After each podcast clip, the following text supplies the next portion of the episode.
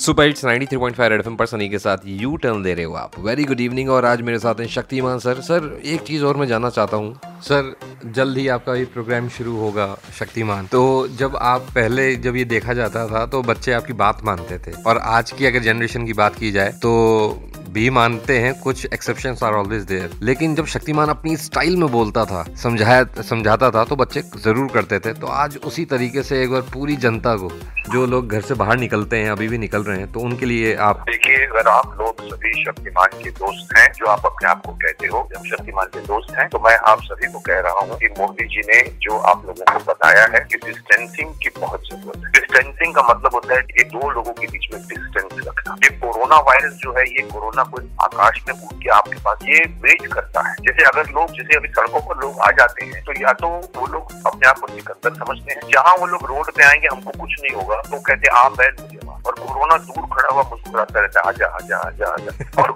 जहाँ आप ऐसे किसी संक्रमित व्यक्ति के पास जाओगे, गले मिलाओगे या हाथ लगाओगे, हाथ टच करोगे या वो खांसेगा, आपके अंदर घुस जाए। दैट इज़ द ओनली आपके पास पहुँच सकता है। आप कोरोना उड़ के नहीं पहुँच ये एक अच्छी सी चीज़ है, इसीलिए आप लोग अगर अपने घरों में रहोगे तो सेफ़ रहोगे। आप अगर सड़कों पर आओगे तो अपने आप को वलनरेबल कर दोगे।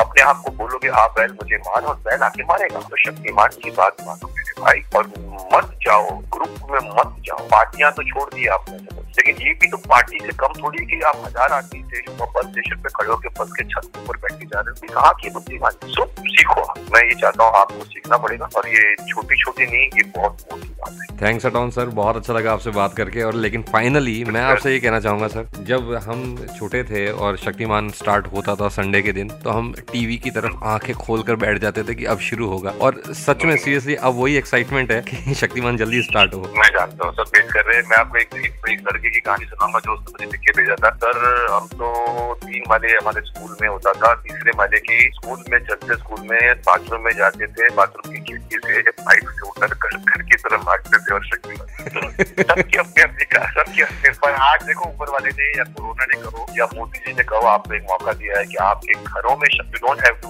bunk your school you don't have to you know stop your game just sit relax and watch and learn from okay sir thank you sir बहुत अच्छा लगा आपसे बात करके. Thank you very much sir भाई, शक्तिमान से तो बातें हो गई हैं, लेकिन आपसे और बातें करूँगा तो आप यहीं रहिएगा। वापस आता हूँ, तब तक 93.5 three point five red FM बजाते रहो।